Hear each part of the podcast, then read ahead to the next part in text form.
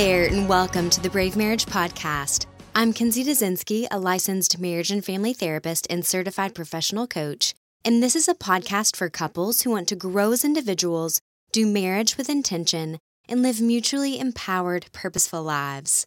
I'm so, so glad that you're joining me today on this first Monday in March. I don't know about you, but during the winter months, I am counting down the days until spring and until daylight savings. I love when the days start to get longer, the weather starts to get warmer, and just the new life and new growth that springtime brings. Now, I may be getting a little ahead of myself, but like I said, I just get so excited about this time of year that I just couldn't wait to mention it.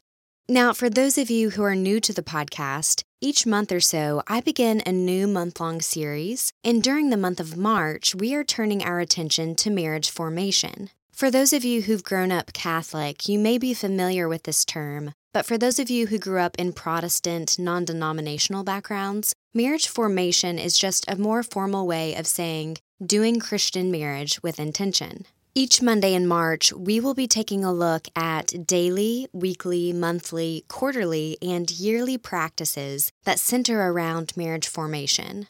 I was at a retreat a few weekends ago, and a few couples shared what they do to keep their marriages strong, healthy, and in pursuit of the Lord and each other. And I thought since it's almost spring, since it's still quarter one of 2020, and since many wedding anniversaries fall during the summer, spending a month on marriage formation now may set you up well for a more intentional spring, summer, and hopefully years to come.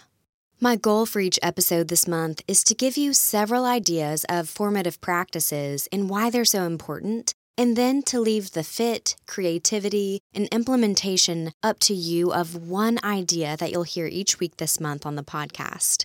And I say one because to try and do more might be to try and bite off more than you can chew, given your current schedules, habits, and choices. And I want this month of marriage formation to be life giving, not overwhelming. So please, as you listen, think about the best fit for your marriage right now. Today's conversation on marriage formation centers around daily habits and practices. I'm going to give you five, and to help you remember these five, I'm using the acronym PAUSE prayer, appreciation, understanding, self sacrifice, and encouragement. Let's start with prayer. In my mind, prayer is one of the best marriage formation practices to engage in even though I know it can be intimidating for some couples. But praying with your spouse doesn't have to be perfect and it doesn't have to be a legalistic thing done every day at the same time in a certain way. Prayer is simply talking honestly before God, whether you're thanking Him, praising Him for who He is, or asking Him to take care of or provide for those you love or care about. And there are many ways to go about it as you start out. For example, Evan and I usually pray together before we go to sleep. We'll talk in bed about how we can pray for each other and then pray aloud together, or just one of us will pray. I've mentioned this before, but I also have been keeping a prayer journal for the past year, and this is my second year doing it, where I'll write a half page entry thanking God for who He is, for a life I don't deserve, and then I'll pray for others, including my husband, often reflecting on the things He's shared and what He has going on. And writing out prayers for our marriage, I found, has made it easier to go back and look at our life and see the prayers that have been answered, whether the way we asked for them or not. But again, there's no right way to pray. It's simply whatever will work and whatever works best for you. I remember in middle school feeling totally self conscious when asked to pray out loud for the first time when I was in youth group, and I know I'm not the only one with that experience. If partners didn't grow up praying out loud, praying as a family or at church, or seeing prayer modeled in the home, it can feel somewhat vulnerable. But remember that prayer as a daily habit for marriage formation is simply talking honestly to God in the presence of your spouse. And scripture says that where two or more are gathered in his name, there he is as well. So you choose. Do you want to pray together in the morning for the day ahead, at dinner time together in the evening, or at night together before bed? Just start somewhere and start small and see what prayer does for your marriage and for your headspace and heart over time.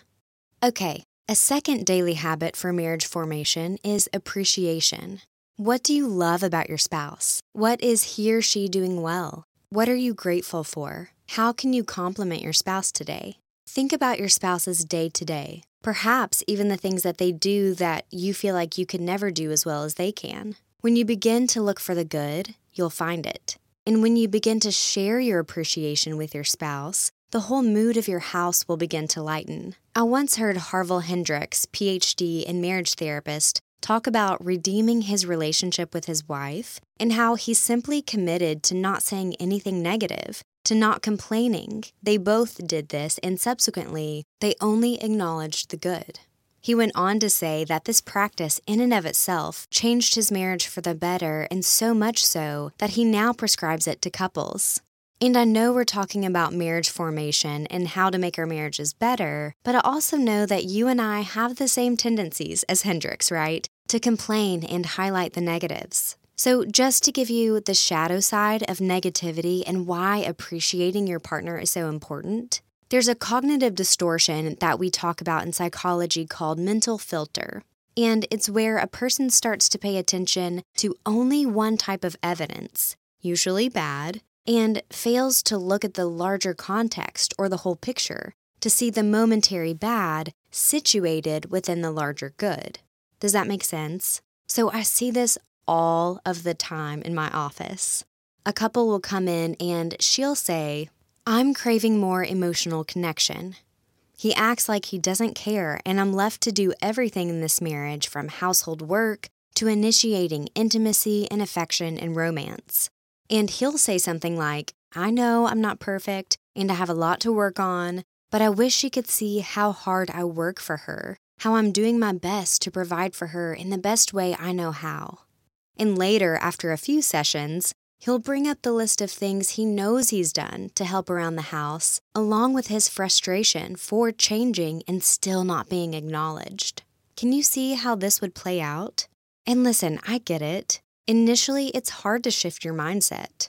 But once you do, it's like the scales shift. No longer is negativity and complaining weighing your marriage down, but instead, appreciating and complimenting your partner begins to lift the burden of negativity. And guess what? It makes it that much easier for spouses to change if needed and to want to change for their spouse because now he or she is feeling appreciated on a daily basis for who they are, for what they're currently doing, rather than feeling like their spouse's love is conditional and based on conforming to some impossible standard or expectation. So go back to the questions I asked in the beginning. What do you love about your spouse? What is he or she doing well? What are you grateful for? How can you compliment your spouse today? And then make it a habit of verbally appreciating him or her daily. The next practice is understanding.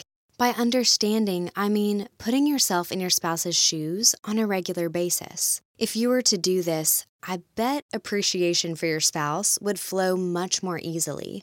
Now, you can do this in one of two ways, and I might recommend both. But the first is to simply sit, lay, or walk with your spouse and listen to their day without adding your judgments, thoughts, advice, or perspective. Even with the best of intentions, when we do this, our spouses do not feel heard. They may feel like there's no room or space for their emotions in the relationship because we've skipped right over them to try and solve their problems. Or worse, they may feel misunderstood and uncared for, like we're taking someone else's side instead of theirs. So, going back to an earlier episode, listen to understand, not respond. The second way to cultivate understanding in your relationship is to walk yourself through your spouse's typical day in your own mind. Visualize being them without comparing your own schedule and day, okay? That part is super important. What time are they waking up? What do they do before they go to work or before you go to work? When they're at work, what might that be like given their position? Might your spouse feel like he or she has little influence, like they're just working for a paycheck? Does he or she have responsibilities that they're trying their best to manage and balance? Is your spouse leading a team, an organization, or a business? What might that be like for him or her? So, when your spouse gets home, then, what might he or she be needing? What does your spouse do in the evenings and why? Opposite that, if your spouse stays home with the children, what might 8 to 10 hours of that alone look like? When you're home together tag teaming the kids, what is that experience like for you? So then imagine what that would be like by yourself, day after day, hour after hour, with no break. These are simple questions, you guys, but that few of us ever stop to ask because most of us feel so busy with managing our own lives and roles that no one has ever encouraged us to stop and think about our spouse's lives and roles. And it's amazing how different your lives and roles can be, even when you're living under the same roof. So, I hope you've just now walked through your spouse's day in your head without judgment or comparison, because guess what? It only takes one time sometimes to realize all that your partner has going on and what it must be like to be your spouse, to learn to appreciate him or her even more, and to give your spouse grace and understanding from day to day. The fourth practice for marriage formation is self sacrifice. What I mean here is choosing one thing daily to do for your spouse or your family that is a sacrifice to you but meaningful to them. And often it's going to be something that doesn't necessarily come easily to you or front of mind for you, but that you know would help. Maybe it's doing the dishes when you don't want to, or scraping your spouse's car when it snows, or sitting down and talking over dinner when you'd rather eat in quiet or in front of the TV. Maybe it's being present and listening after a long day rather than checking out as soon as you get home. Or maybe it's watching a movie or engaging in some activity that your spouse would love for you to take part in, even though it wouldn't be your first choice. Just like the daily habit of appreciation, getting into a habit of self sacrifice can totally shift your mindset from only thinking about your own good and well being to thinking about the good of your marriage and relationship. I know this language of self sacrifice may be uncomfortable for some, but the reality is, self sacrifice is Christ like when done the right way. And by that, I mean doing one selfless act from a place of love and humility and thinking about the good of your relationship without expecting anything in return and without becoming self-righteous and or resentful toward your spouse in the process right? It's not about keeping track of how good or selfless you are. It's simply about training your mind to think of yourself less and following through with your behavior. Now, one caveat to this if you're already acting selflessly the majority of the time in your marriage, please don't choose this habit to do more of. If anything, a practice for you to engage in would be self care. So check that against your own situation as you think about engaging in self sacrifice. So, we've talked about prayer as a wonderful daily habit to pick up. We've talked about understanding and how that can lead to appreciation. We've talked about self sacrifice as a way to regularly help your spouse, your relationship, and your home life. But sometimes we would do well to encourage each other more regularly. And this will be the last daily habit we will consider today. Sometimes our spouses go through things or have situations that come up that can't be helped or changed or fixed by us, no matter how much we'd love to problem solve and help. And in those times, the best practice for marriage formation is encouragement offering up words, affirmation, or votes of confidence so that your spouse knows that day after day, no matter how dire or hard things get or how stressful the situation feels, that they have a partner who is cheering them on, who has their back, who believes in them. Talk about a safe haven or a safe home base, right? Because when we try to solve our spouse's problems, what does that communicate?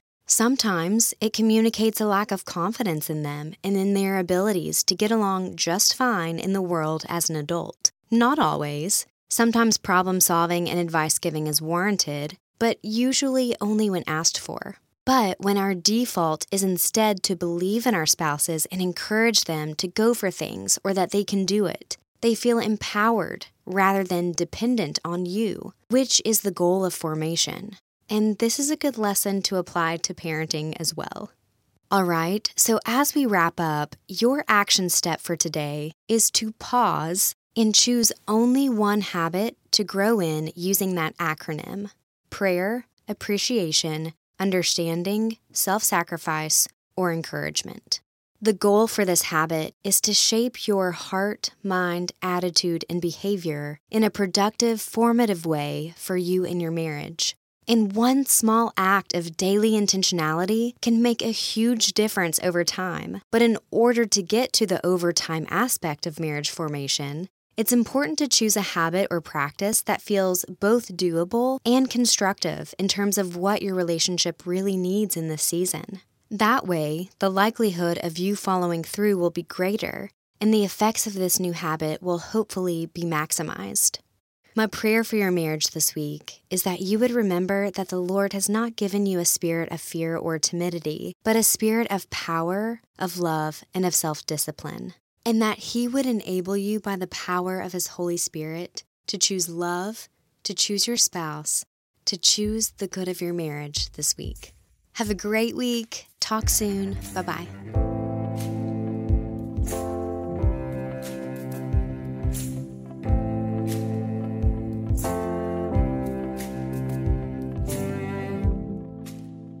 Is not a battle. Love is not a bomb. Love is just as fragile. Hey there, Evan here. If you've enjoyed this episode, there are more ways to connect and work with Kinsey. First, would you take a moment before you go to subscribe, rate, and review the Brave Marriage podcast on Apple Podcasts? Your feedback means so much to us. Second, if you'd like to share your thoughts and feedback, you can do so by sending a text to the text machine at 859 221 3845. Or if you want to share openly, feel free to share this episode on social media, text it to a friend, or share in person with your friend group or small group. Finally, if you'd like to work with Kinsey through premarital or couples coaching, just visit bravemarriage.com and click on the Services tab at the top. Again, that's bravemarriage.com.